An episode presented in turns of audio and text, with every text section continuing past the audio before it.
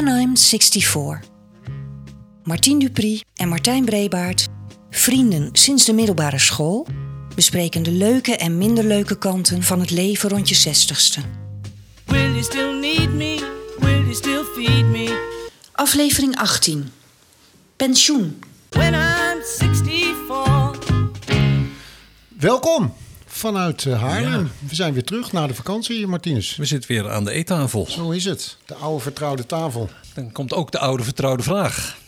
Heb ik ben zo iets- benieuwd wat je Ja, gaat vragen. Heb je iets meegemaakt in je vakantie? Ja, Martin, ik heb iets Niet te meegemaakt. geloven. Vertel.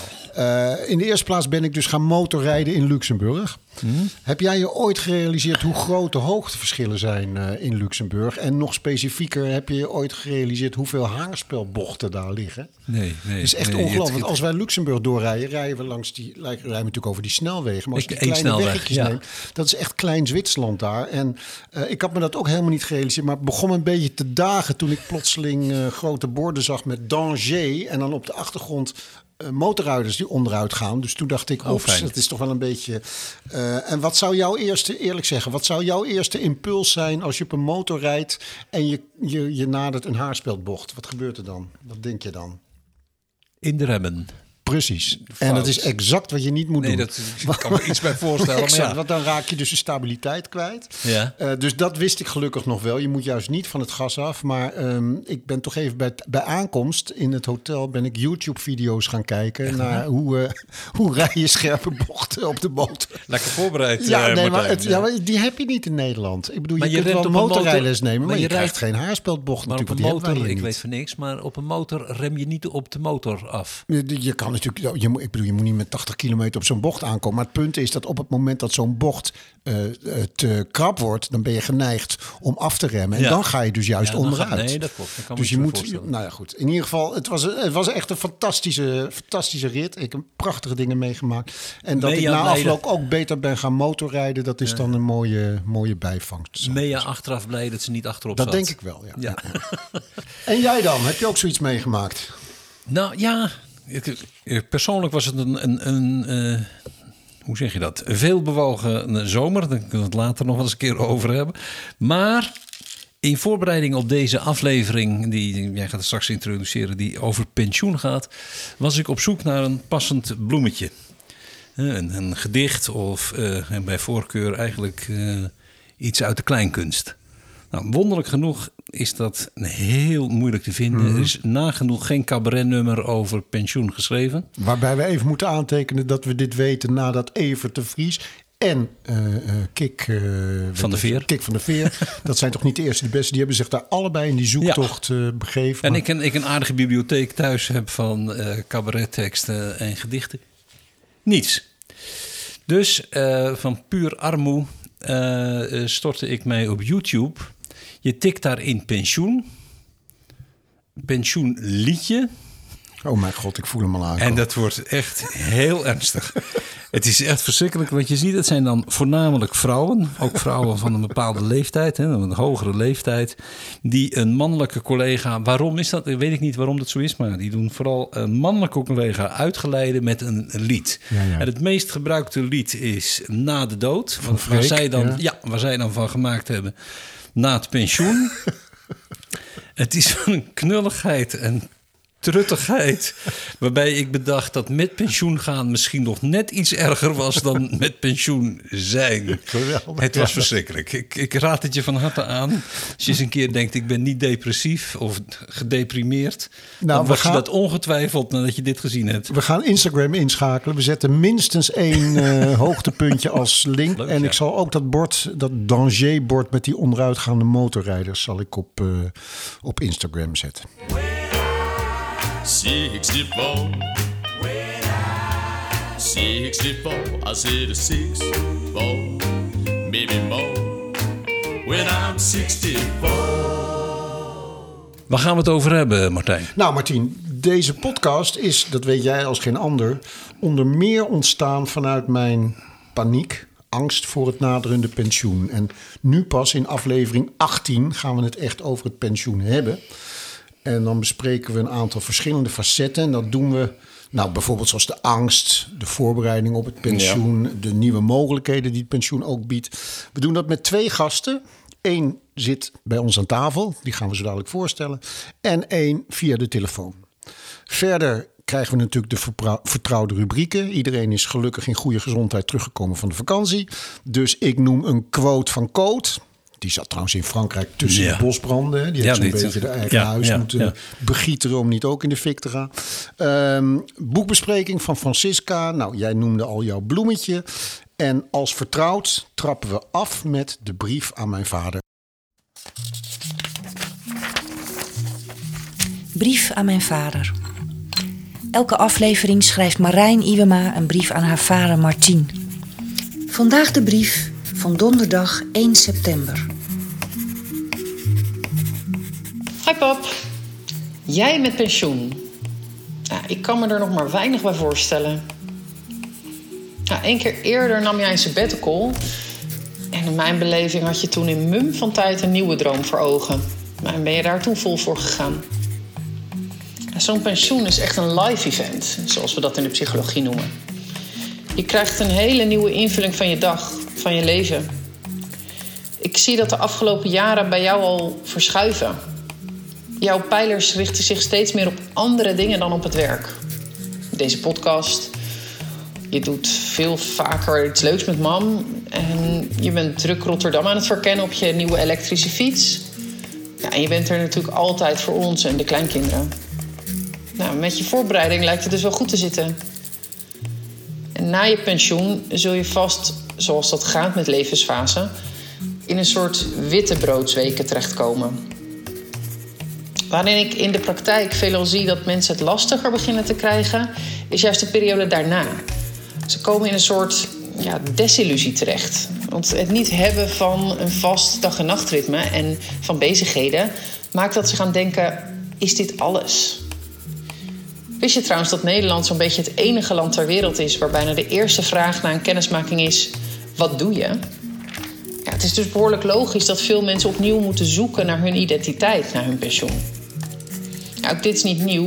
Denk maar aan toen je ging studeren, eh, verhuizen naar een andere stad of toen je vader of opa werd. Ja, al die live events eh, zorgen voor een aangepast zelfbeeld.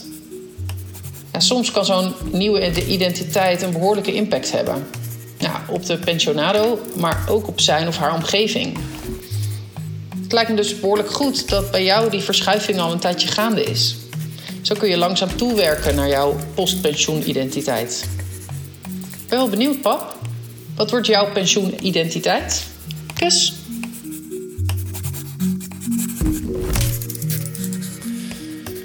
Ja, Marijn, het is natuurlijk niet zo dat je, dat je alles kunt doen wat je wilt. Maar voor mijn gevoel gaat het ook niet zozeer om wat je gaat doen, als wel hoe je na je pensioen eh, in het leven wilt staan. Ik kan me van mezelf goed voorstellen dat ik een periode heel weinig doe. En eh Marianne bij wijze van spreken om me heen moet eh, stofzuigen. Maar ik ken mensen die zichzelf eh, fysieke klachten bezorgden door een overmaat aan doe-het-zelf klussen.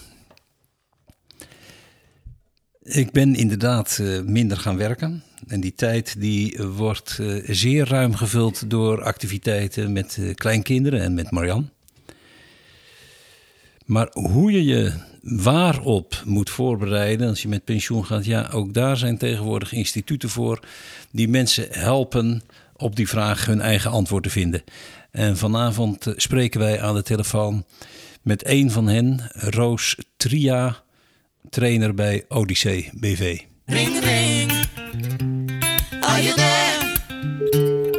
Hello. Hello. Are you there? You there? You there? Hallo, met Roos Tria. Ja, Roos, goedenavond.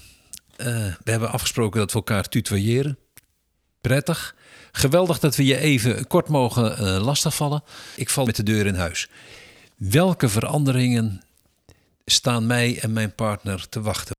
Het is eh, belangrijk dat op het moment eh, dat je met pensioen gaat, dat je wat meer inzicht krijgt in je eigen situatie. En een hulpmiddel daarbij i- zijn bijvoorbeeld de vijf identiteitszuilen van de psycholoog Petzold. Dat is waar wij vooral mee werken tijdens onze pensioen in zicht trainingen. Ja. En ja, dat zijn eigenlijk vijf pilaren die onze identiteit bepalen. Ehm, en nou ja, die vijf pilaren zijn eh, lichaam en geest eh, onder andere. Dat is de manier waarop je met je lichaam omgaat. We hebben de eh, pilaar sociale context, hè, de contacten die je hebt.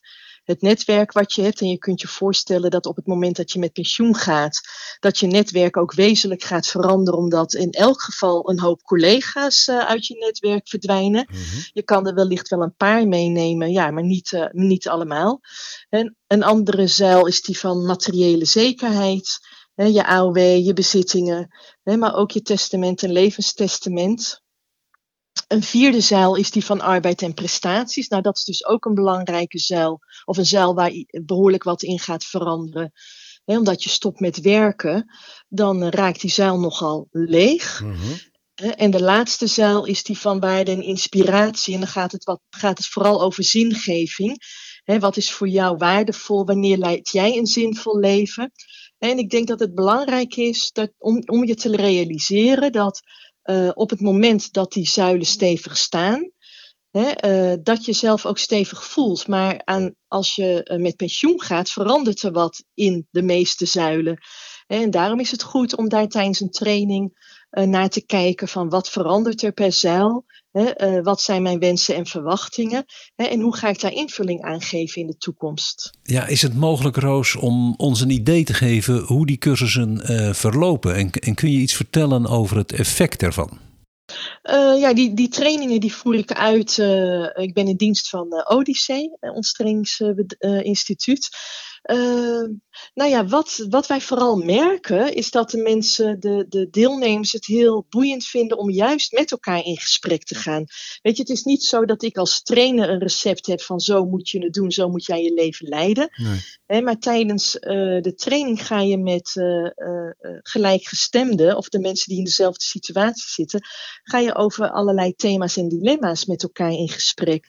En het uitwisselen en het, het horen van iemand anders, eh, je onzekerheden uit kunnen spreken, maar ook kunnen reflecteren op eh, dergelijke vragen. Ehm, ja, dat ervaren mensen wel als, eh, als, als een behoorlijk toegevoegde waarde. Het bereidt je gewoon echt, het is een soort van snelkookpan, zeg ik altijd, waar je dan in zit. Hè, waarin je echt even bewust nadenkt over van hé, hey, wat gaat er voor mij veranderen op het moment dat ik met pensioen ga? En wat zijn mijn wensen en verwachtingen? En dat is niet iets, het is een soort zingevingstraining, vind ik zelf. En dat is niet iets wat we, eh, eh, als je in de baan van de dag bent en een heel druk leven hebt met werk, eh, waar, je, waar je gemakkelijk aan toekomt. Wat boeiend is om, om te vertellen, is dat veel mensen vooral ook aan de slag gaan met hun netwerk, met de sociale relaties. Ja. Als je een druk werkzaam leven hebt gehad, ja, dan kun je eh, tot de constatering komen dat die sociale relaties, dat, dat daar wel wat in te doen valt nu je met pensioen gaat. Dus dat mensen ook gaan kijken van, nou kan ik misschien een oude schoolvriend nog eens bezoeken of contact mee opnemen. Dus dat is er één die we vaak horen. Maar ook aan de slag gaan met, eh, met lichaam en geest, met, Ja. met, met je gezondheid. Ja. Is er ook één die we vaak eh, terugzien. Nou kun je zelf heel veel van die cursussen vinden op internet of gaat dat via de werkgever? Niet elke werkgever biedt dat aan aan zijn werknemer. Nee, nee. En er zijn werkgevers die zeggen: wij, vind, wij vinden het belangrijk dat eh, de werknemers die met pensioen gaan, ja, dat die daar ook eh, eh, bij stilstaan. Ik snap Hè, het. van, ja, om, om die stap te zetten. En daar willen wij een bijdrage aan leveren. Maar goed, dat is niet elke werkgever die dat doet. Heel erg bedankt voor je tijd en je Ja. informatie, Roos. Ja, graag gedaan. Dag hoor. Doeg.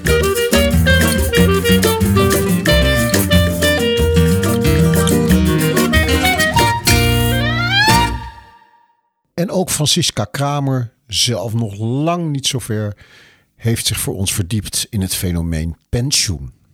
Het is tegenwoordig niet meer zo vaak zo dat je na 40 jaar trouwdienst een afscheidsreceptie en een gouden horloge krijgt.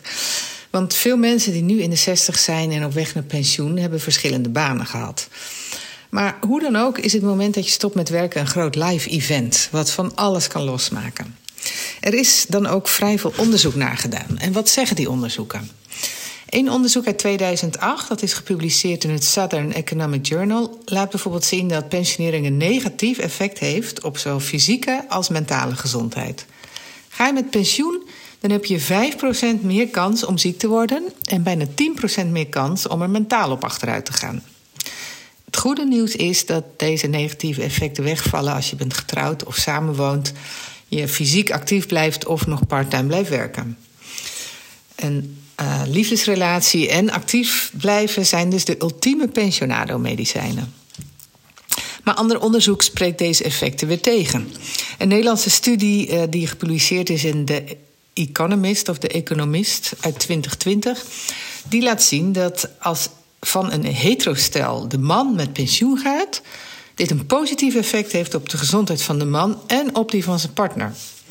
Vrouwen die met pensioen gaan, houden dezelfde gezondheid, zowel fysiek als mentaal. En die pensionering van vrouwen heeft dus ook geen invloed op hun mannen. Bijzonder, hè? Gezondheidseffecten van pensionering op single mensen zijn niet gevonden en dat blijft voor en na het pensioen hetzelfde. Nou, hoe ga je hier nou mee om? Het is natuurlijk erg verschillend per persoon, maar wat bijna iedereen die met pensioen gaat meemaakt, is dat je moet wennen aan een nieuwe levensfase. Hoe vul je die in? De een wordt depressief, want het meeste ligt achter ons. En het werk was alles en moest gedwongen stoppen omdat je toevallig een bepaalde leeftijd hebt bereikt. En laatste kan natuurlijk ontzettend frustrerend zijn. Ik ken bijvoorbeeld een medisch specialist die ontzettend van zijn werk hield en daar ook heel goed in was. Maar regels waren regels en zelfs in coronatijd, toen er handen tekort waren, was hij niet meer welkom. Hij voelde zich afgeschreven. Zijn partner werkt nog fulltime, de kinderen zijn in het huis en zijn meeste vrienden werken nog volop. Het beste lijkt dan ook om je werkzame leven rustig af te bouwen als het kan en misschien parttime door te werken en je natuurlijk voor te bereiden. Er blijken zelfs hele cursussen voor te bestaan. Hoe ga je met pensioen? Ik heb twee uh, mensen in mijn kennissenkring die zo'n cursus hebben gedaan. En die besloten bijvoorbeeld daarna om samen met pensioen te gaan. Terwijl zij eigenlijk nog een jaar moest. Maar ze kon eerder stoppen en nu genieten ze zich helemaal surf op een boerderij in Texel.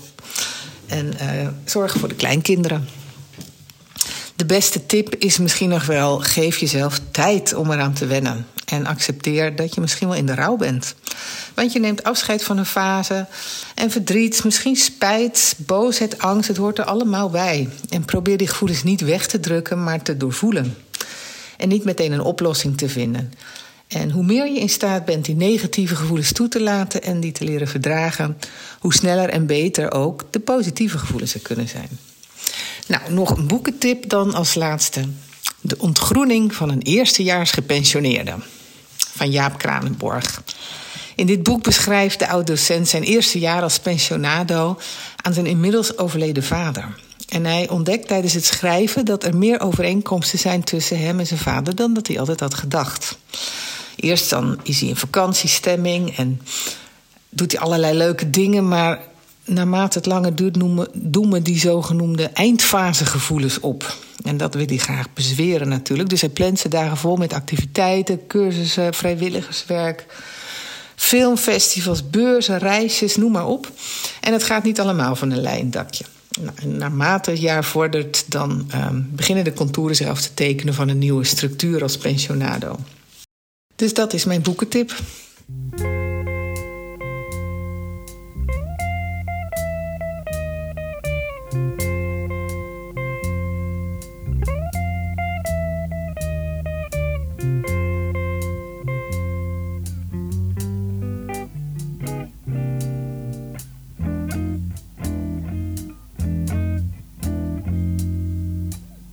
Wasting my time,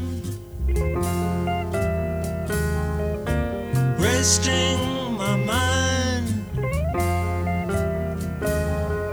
and I'll never pine for the sad days and the bad days. When we was working from nine to five, and if you don't mind.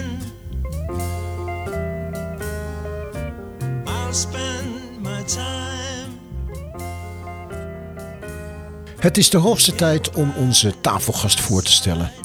En vanavond doe ik dat met extra veel plezier. Mijn collega, mijn voorganger als muziekdocent op het Eerste Christelijk Lyceum in Haarlem, Jan Wolters. Welkom Jan. Dank je, Martijn. Mijn eerste vraag Jan, het beeld wat ik van jou heb was dat je een buitengewoon bevlogen eh, muziekdocent eh, ehm, eh, was. En misschien nog wel bent, maar dat hoor ik zo wel. Ehm, en dat je eigenlijk nog lang niet klaar was om weg te gaan op die school. Klopt dat beeld? Hoe, hoe, voelde dat voordat je met pensioen ging? Nou, ik ben inderdaad geen muziekdocent meer, want daar ben ik dus echt wel mee gestopt. Twaalf jaar geleden bereikte ik de pensioengerechtigde leeftijd, toen werd ik 65. Dat was toen nog 65. hè? Ja, dat was toen 65. En toen herinner ik mij nog dat ik daar volstrekt helemaal nog niet aan toe was, aan dat idee. Ik was nog zo druk bezig met Ja. werken en school. En ik, ik herinner me nog dat ik dat ook wel een hele raar criterium vond om alleen op grond van leeftijd op te moeten hoepelen. Ja, precies. En dat heb ik toen ook besproken met, eh, met onze rector toen, Lidie. En mijn eerste bedoeling was, en het is ook meteen gehonoreerd... we plakken er nog een jaar aan vast. nou ja, formeel moet je dan dus ontslag nemen. Hè, dus je dienstverband beëindigt, maar dan krijg je weer een nieuw contract. En ik weet toen dat het helemaal niet zo'n probleem was... omdat de werkgever dan ook geen pensioenpremie hoeft te, te betalen. Dus financieel was dat eh, wel gunstig. Nou, waar was ik mee bezig? Ik was nog druk eh, aan het, eh, met, met het examenvak bezig. Ik weet wel dat men toen eh, graag, en dat wilde ik ook, cultuurprofielschool wilde Ja. worden. En daar heb ik een heel onderzoek voor gedaan. We, we waren nog druk met het muziektheater bezig. Kortom, ik stond nog midden in de school. En ik had het zeer naar mijn zin. Toen was het jaar voorbij. En er was op dat punt nog helemaal niets veranderd. Dus ik weer naar Lidie. We plakken er nog een jaar aan vast. Ja. Maar ik was wel zo slim om niet eh, in, die, in die afbouwjaren, want zo ben ik dat er maar gaan noemen, dus steeds hetzelfde aantal uren te nemen. Dus daar heb ik nog wel op voorbereid. Bouw het af. En om het eh, verhaal kort eh, af te ronden, na een derde jaar, ik was 68 toen ik wegging, toen had ik geloof ik nog één examenklas en moest ik dat cultuurbeleidsplan nog schrijven. En toen dacht ik ook wel op dat moment, nu is het welletjes Jan. Je Maar- kunt wel tot je tachtigste blijven hangen. Maar wat je hebt gedaan, Jan, aan voorbereiding van het pensioen, heb je dus allemaal zelf gedaan. Want die cursussen waar we net over gehoord hebben, die waren er toen nog Nee, niet. nee, nee. aan. Van pensioencoach had ik nooit gehoord. Nee. Nee. en ik had ook weinig mensen in mijn omgeving die voor hetzelfde probleem stonden. Want eh, ik realiseerde mij dat ik, dat ik dat pensioen toch echt niet zag zitten. Hè? We spreken dan over het zwarte gat. Ja, precies. En dat voelde ik wel. En bij mijn latere gesprekken met, eh, ik ontmoet nogal eens wat pensionados nu, eh, ik kom ze weinig tegen. Ik, ik denk, voel ook wel enige huiver van mensen om daar zo ronduit voor ogen voor uit te komen. Zeker. Zeker. Maar ik hoor ook wel veel van, ik zal zo blij zijn als ik dat werk, waar ik eigenlijk toch in feite niks aan vind, te kunnen eindigen. Maar dat had ik dus helemaal niet. Nee, het is ook geen toeval dat ik dat zo herken natuurlijk. We doen hetzelfde vak. Ik denk dat het misschien ook wel met, met het vak te maken heeft. Ik vind het ook het mooiste vak wat er is. Ehm, ook maar daar ben ik natuurlijk heel benieuwd, Jan. Dan komt dan dat moment dat je wel weggaat. En ik weet niet in hoeverre je daar dan op voorbereid bent. Maar zullen we zeggen, dan gaan we fase 2 in. Namelijk het pensioen zelf. Ja, Wat, wat, wat gebeurt er? Er komt natuurlijk een dag dat jij je voor het eerst realiseert... wacht even, ik blijf thuis zitten terwijl mijn collega's naar school gaan. Ja, die, dat moment komt er natuurlijk. En dat is dan eh, na de zomervakantie eh, in september. En ja, ik ging niet meer naar het ECL. En wat nu? En ik zat daarmee. Dus ik ben, ben heel erg kampacht, vrij kampachtig aan het zoeken gegaan... naar wat ik nou allemaal zou kunnen doen. Toen kwam ik meteen terecht bij de HOVO. Hè, Daar heb ik nog een, eh, iets over een, in een andere podcast over gehoord. Het Ja. hoger onderwijs voor Ja. ouderen. Daar heb ik een aantal eh, colleges gevolgd. Best wel interessant. Dat was laadbloeiers. Laadbloeiers, ja. ja. ja, ja, ja. Whistle while you work. Put on that grin and start right in to whistle loud and long. Just hum a merry tune. Just do your best and take a rest and sing yourself a song. When there's too much to do. Nou ja, ik zocht naar, naar hè, als, ik, als ik kan zeggen dat dat, dat lesgeven. En dan, en, en dan moet ik toch wel echt zeggen dat het niet alleen het, het, het alles leuke erbij was, maar ook wel de omgang met de, met de leerlingen. Zeker, ja. Hè.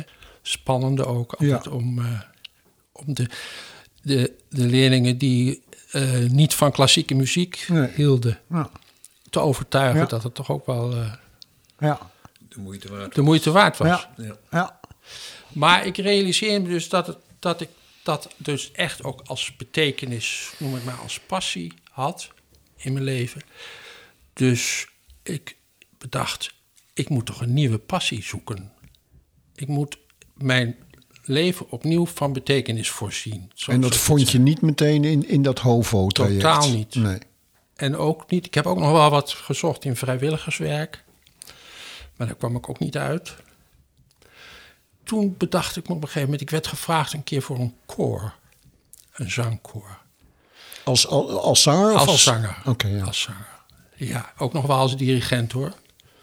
En ik heb ook nog wel later, eh, het jaar daarna herinner ik me dat ik in een opera meedeed als zanger. En toen had ik nog de neiging om de regisseur te verbeteren. Dus, maar ik voelde dat ik, dat ik dus die overgang van je moet dat, dat leraar zijn, moet je afbouwen. Ja. Het idee dat je een leraar bent. Je moet als het ware plaatsnemen in de, in de banken. Hè? Dus niet de, de opera-regisseur verbeteren, maar gewoon dat ondergaan. Hè? En is- dat is jouw taak. En ik ben nu iemand anders. Ik ben niet meer degene die het moet zeggen. En hoe ging dat? Nou, daar heb ik een tijd over gedaan. En het- je wordt dan natuurlijk door die regisseur op je nummer gezet. Ja. Meneer, waar bemoeit u zich mee? Dit is mijn taak. Nou, gelijk heb je. Ik heb nog eh, een twee jaar solfègeles gegeven aan koorzangers. En dat was het toch ook niet. Ik heb gemerkt dat het lesgeven aan volwassenen toch iets heel anders is dan aan kinderen. Maar ik voelde steeds meer voor eh, dat zingen. Nou, dat is op dit moment een uit de hand gelopen zaak, want ik doe zoveel. Ik zing in twee koren en ik ben met kwartetten bezig en ik begeleid ook zangers. En, eh, maar dat is niet alles hoor, want ik, eh, ik, mijn leven is eh, minstens zo gevuld, wel, wel, weliswaar op een andere manier dan toen ik toch nog werkte. Hè? Dus die, die, die neiging om, het, om echt betekenis te geven door maatschappelijk en, en, en, en eh, goed bezig te zijn en heel betrokken te zijn, die is er nog steeds. En ik heb gemerkt dat dat toch wel heel belangrijk is voor mij. We hebben het ooit, eh, ik geloof dat jij dat ook genoemd hebt, Martine, een van de, de, de, de, de meest voorkomende angsten bij het, bij het ouder worden en bij het pensioen is dat je er niet meer toe doet. Ja. Precies. Is dat iets wat jij, wat jij ook herkende? Is dat te kort door de bocht, is mijn vraag steeds. Nou, er niet meer toe doet. eh, ik heb dat niet in die mate niet zo erg eh, gevoeld, maar wel dat ik toch. Ik weet dat ik, dat ik het goed vind om met, met anderen en voor anderen iets te doen. Dus, dus het contact met anderen, in welke vorm dan ook. Oftewel samen iets doen of, klusjes op te knappen. Of het sociale aspect van mijn pensioens, pensionaris zijn. Dat is toch ook wel het, dat, eh, het contact met anderen. En maatschappelijk betrokken zijn. Dat zijn twee belangrijke pijlers. Naast natuurlijk gezondheid en financiën. Dat, moet natuurlijk ook, dat zijn eigenlijk de voorwaarden voor. Dat heb ik eens een keer in een van de post, podcasts van jullie gehoord. Dat was vast die van ons, ja. Ja, ja. die Ja, pijlers. Vijf, vijf voorwaarden, zal ik maar zeggen, voor een goed pensioen. Martine heeft dat toen geprobeerd en die scoorde behoorlijk slecht. Maar eh, wat, eh, heb jij ze nog, kan je ze nog zo? Ja, ja, nou dat is in eerste instantie natuurlijk gezondheid. Nou, dat heb ik aan de lijve ondervonden. Dat dat een essentieel onderdeel is van het, van het op een goede manier Mhm. met pen- met pensioen zijn. Financiën. Nou ja, als je 38 jaar zoals ik voor de klas heb gestaan, dan zit het met het pensioen ook wel goed. Mhm. Dan, dan wat ook belangrijk is dat, dat je sociaal en met je kinderen en, en met vrienden en familie eh, goed contact blijft houden. Heb ik gemerkt dat dat belangrijk is. En dan de, de maatschappelijke betrokkenheid en het interesse hebben en je, je hersens Nou, dat zit ook blijven doen. jou, kan ik me zo voorstellen. Ik schaak bijvoorbeeld. Ja. Dat is ook belangrijk. Dus actief. Op allerlei vormen. Ik zit ook nog in een aantal besturen. Ik ben nog voorzitter van een VVE. Ik doe te veel, hè? Het is eigenlijk diverser geworden dan, dan, Ja. dan het was. Ja. Nou, één aspect. eh, als je vraagt wat is er nou hetzelfde gebleven. Dat is bij mij althans het gebrek aan time management geweest. Daar heb ik altijd al last van gehad. Omdat er gewoon te veel dingen waren die ik, die ik wilde doen en die ik leuk vond. Ja. Mijn moeder zei wel eens vroeger: Je ogen zijn groter dan je maag. Ja. En dat sloeg dan op het eten. Maar zo was het wel met de dingen die ik, die ik leuk vond. En ik doe dus nu ook weer te veel. En ik vind het lastig om te bepalen wat ik dan zou moeten afstoten. Maar we kunnen in ieder geval zeggen dat dat zwarte gat, dat je daar eh zwarte glansrijk gat is overheen gesprongen bent. Of ja, ja. En die vijfde, moet nog even afmaken, dat is Oh ja. het eh, wat ik dan maar noem. Ik weet niet precies hoe het heette, maar dat is de stressbestendigheid. Oh ja, coping was Ja. het volgens mij. Hè? Ja. Ons, eh, Hoe, hoe goed ben je in staat om met tegenslagen om te gaan? Ja. Ik merk dat naarmate je ouder wordt, dat dat ook belangrijk is dat je dat kunt. Hè? Dat je, dat je, hè? Want eh, je, je incasseringsvermogen, het loopt natuurlijk allemaal een beetje terug. Hè? Dat is puur gewoon het feit dat je lichamelijk ouder wordt. En dan is die, het, het incasseren van, van tegenslagen. Absoluut. Als je dat een beetje kunt, nou dat kan ik ook wel.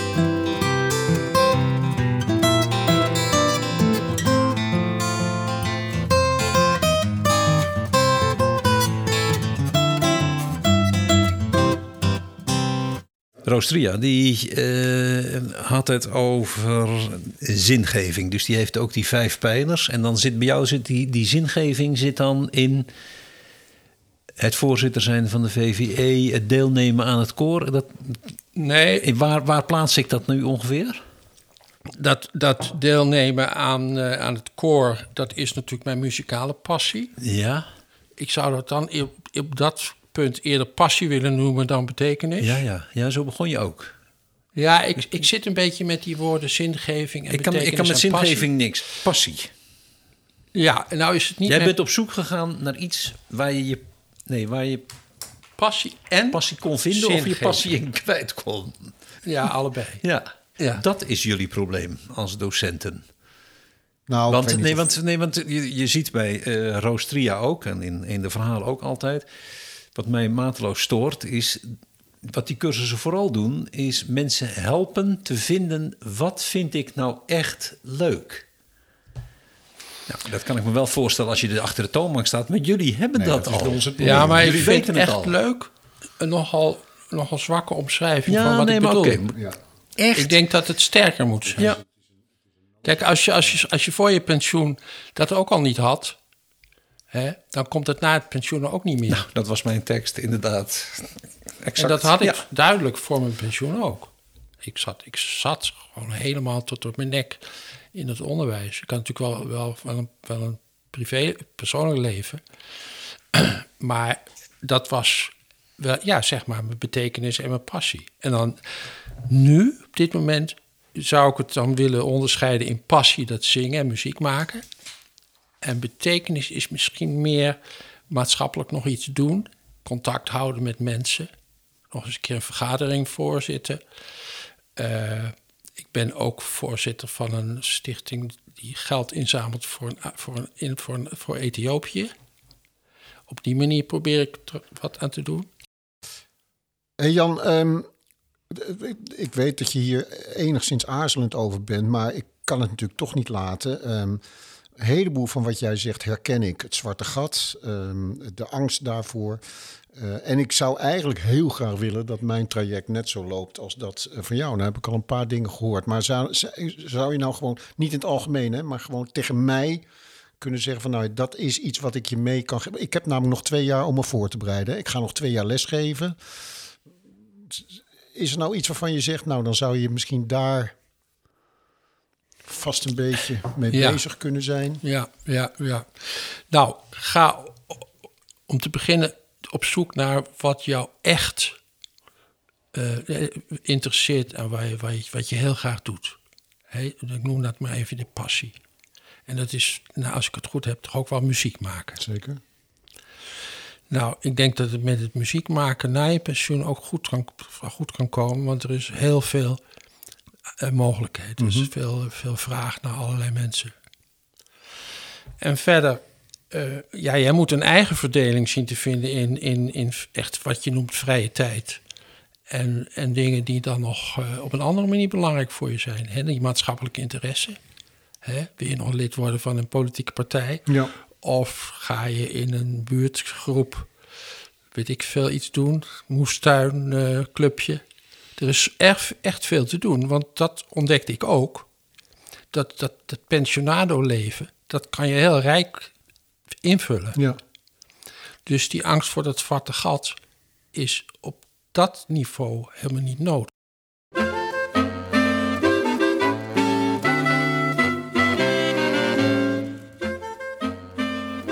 Het kwartier zit erop. Dus eh, ik weet niet, Martien, of jij nog ehm, eh, dingen hebt. Of jij zelf, eh, Jan, waarvan je zegt, nou ja, daar moeten we het eigenlijk toch ook nog even over hebben. Nee, wij zouden, wij, Martijn en ik, wij moeten het eens even hebben over of wij Jan niet nog een keer zullen uitnodigen, eh, maar dan over andere eh, aspecten van dat 65 plus, of inmiddels is het 67 Van die plus. vijf eh, voorwaarden. Zeker. Over, Ja. over de gezondheid hebben we het eigenlijk niet gehad. Nee. Over de financiën niet. Maar bovendien gaat het, jullie leven, leefden in een andere wereld dan, dan ik. Ik bedoel, het, Ja. het, mijn motto bij mij staat op de voordeur: gelukkig is de wereld waarin ik werk niet de wereld waarin ik leef. Ja, dat is totaal. En bij jullie is dat precies andersom. Nou ja, ik, wil, ik, wil, ik heb misschien in dit verhaal een beetje te vertellen dat het een soort van paradijs was. Zo is het nou natuurlijk ook wel wie niet. Want er zijn ook best wel problemen geweest en, en uiteraard en eh, dingen die niet, niet, niet gingen zoals ik graag wilde. Of zoals anderen het graag wilden dat ik deed. Maar het was de moeite waard om het te doen, Jan. En daar gaat het vaak om. Daar gaat Ja, het ik vaak weet om. van Martien, jij komt echt af en toe hier binnen dat je denkt, oh, ik ben zo blij dat ik uit die, dat gewoon niet jouw wereld is daar. En dat, dat Nee. niets te maken. En dat, dat hebben wij altijd wel allebei Gek wel. genoeg kom ik die mensen veel vaker tegen die een soort van zucht van verlichting slaken. Ja. Van ik ben eindelijk van het Ja, gezeik dat van, van, die, van baan af. Ja, Ik vind ja. het uitermate betreurenswaardig Ja, en heel jammer voor Ja, die mensen. ja, ja. Goed, nou, ehm, we moeten hem eh, afronden. Ik ga je enorm bedanken voor, de, eh, voor het hele eh, interessante gesprek. Ik heb Ik er hoop dat je er wat aan had. Absoluut. Ik zelf zeker ook, maar ik denk dat onze, onze luisteraars ook. En ik ben helemaal met Martien eens. eh, sowieso, dit onderwerp is natuurlijk eigenlijk veel te groot voor één aflevering. Dus we gaan eventjes nadenken over eh, hoe we hier nog op terug kunnen vinden. En we weten je te, we weten je te vinden. Heel graag. De quote van Colt. Hier is een quote waar ik het totaal niet mee eens ben. Hij is van Ovidius. En Ovidius zegt: Werkt zolang kracht en leeftijd het toelaten. Spoedig genoeg zal met zwijgende tred de kromme ouderdom komen. Ja, hij zegt dus eigenlijk dat je moet werken tot je erbij neervalt. Echt onzin. Ik ben veel meer van Max Dendermonde die zegt: De wereld zal aan vlijt ten onder gaan.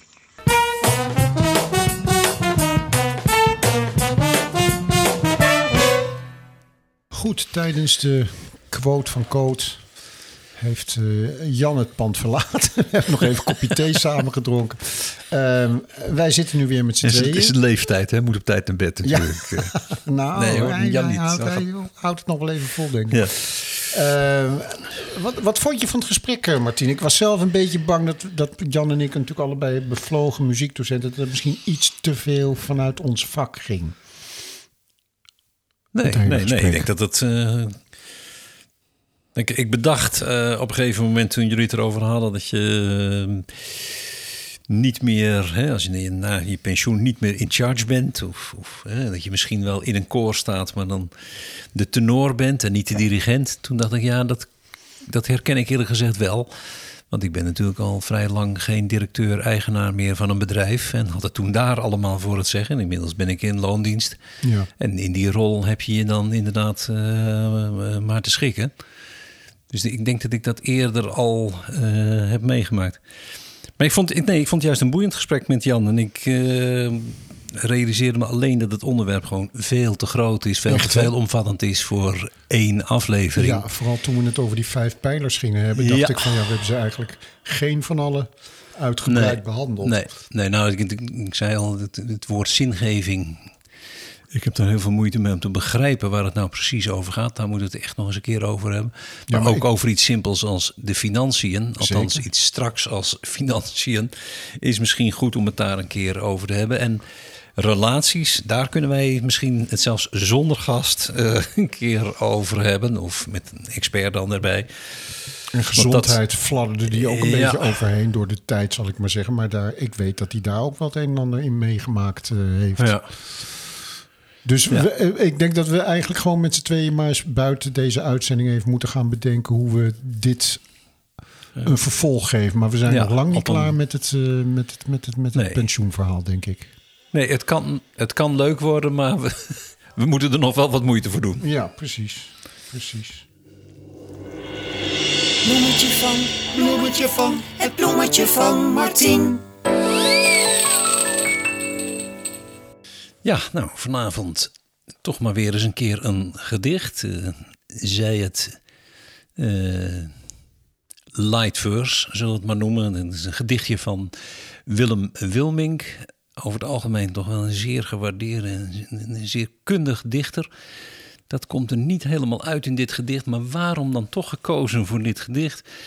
En dat is omdat ik bij het zoeken naar iets over pensioen steeds meer eh, tot ontdekking kwam dat er een verschil is. Ik weet niet of jij dat ook hebt. In de beleving, voor mijn gevoel, die mannen en die vrouwen hebben van pensioen. Het lijkt wel alsof wij daar anders, dus mannen en vrouwen anders eh, ten opzichte van het pensioen staan. Op zichzelf natuurlijk al een hele uitzending zou je het daarover kunnen hebben. En wij hebben Ja. ons afgesproken dat wij als mannen ons niet te veel bezig gaan houden met dingen als de overgang. Maar ik zou me wel voor kunnen stellen dat de, de, de, de pijntjes en de moeite die de man eh, eh, voelt, het niet meer ertoe doen, dat dat bij vrouwen misschien wel tijdens de, tijdens de overgang zich allemaal Ja. afspeelt. Maar ik denk dat het bij dat, dat pensioen, als wij het daarover hebben, dan Mea en Marian wel eens denken: ach god. Waar hebben ze het over? Ja.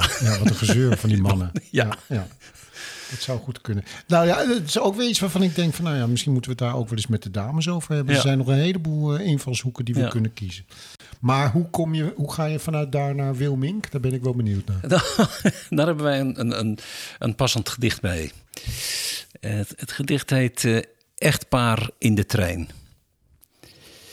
Met de allerliefste in een trein kan aangenaam en leerzaam zijn. De prachtig vormgegeven stoel geeft allebei een blij gevoel. Voor het verre reisdoel kant en klaar zit ik dus tegenover haar. De trein maakt zijn vertrouwd geluid en zij rijdt voor, ik achteruit. We zien dezelfde dingen wel, maar ik heel traag en zij heel snel. Zij kijkt tegen de toekomst aan, ik zie wat is voorbij gegaan. Zo is de huwelijkse staat.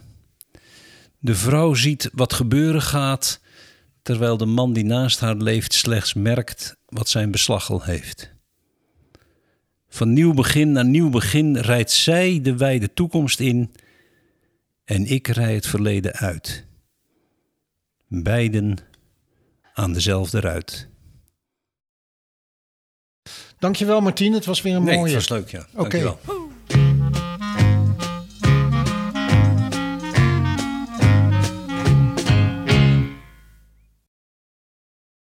Vind je dit een leuke podcast? Dan hoef je geen uitzending meer te missen als je je abonneert of ons gaat volgen via de bekende podcast-apps zoals Spotify en Apple Podcasts. Leuke foto's en filmpjes kun je vinden op onze Instagram-pagina. When I'm 64 pod. Reageren kan via de mail when I'm 64 podcast at gmail.com.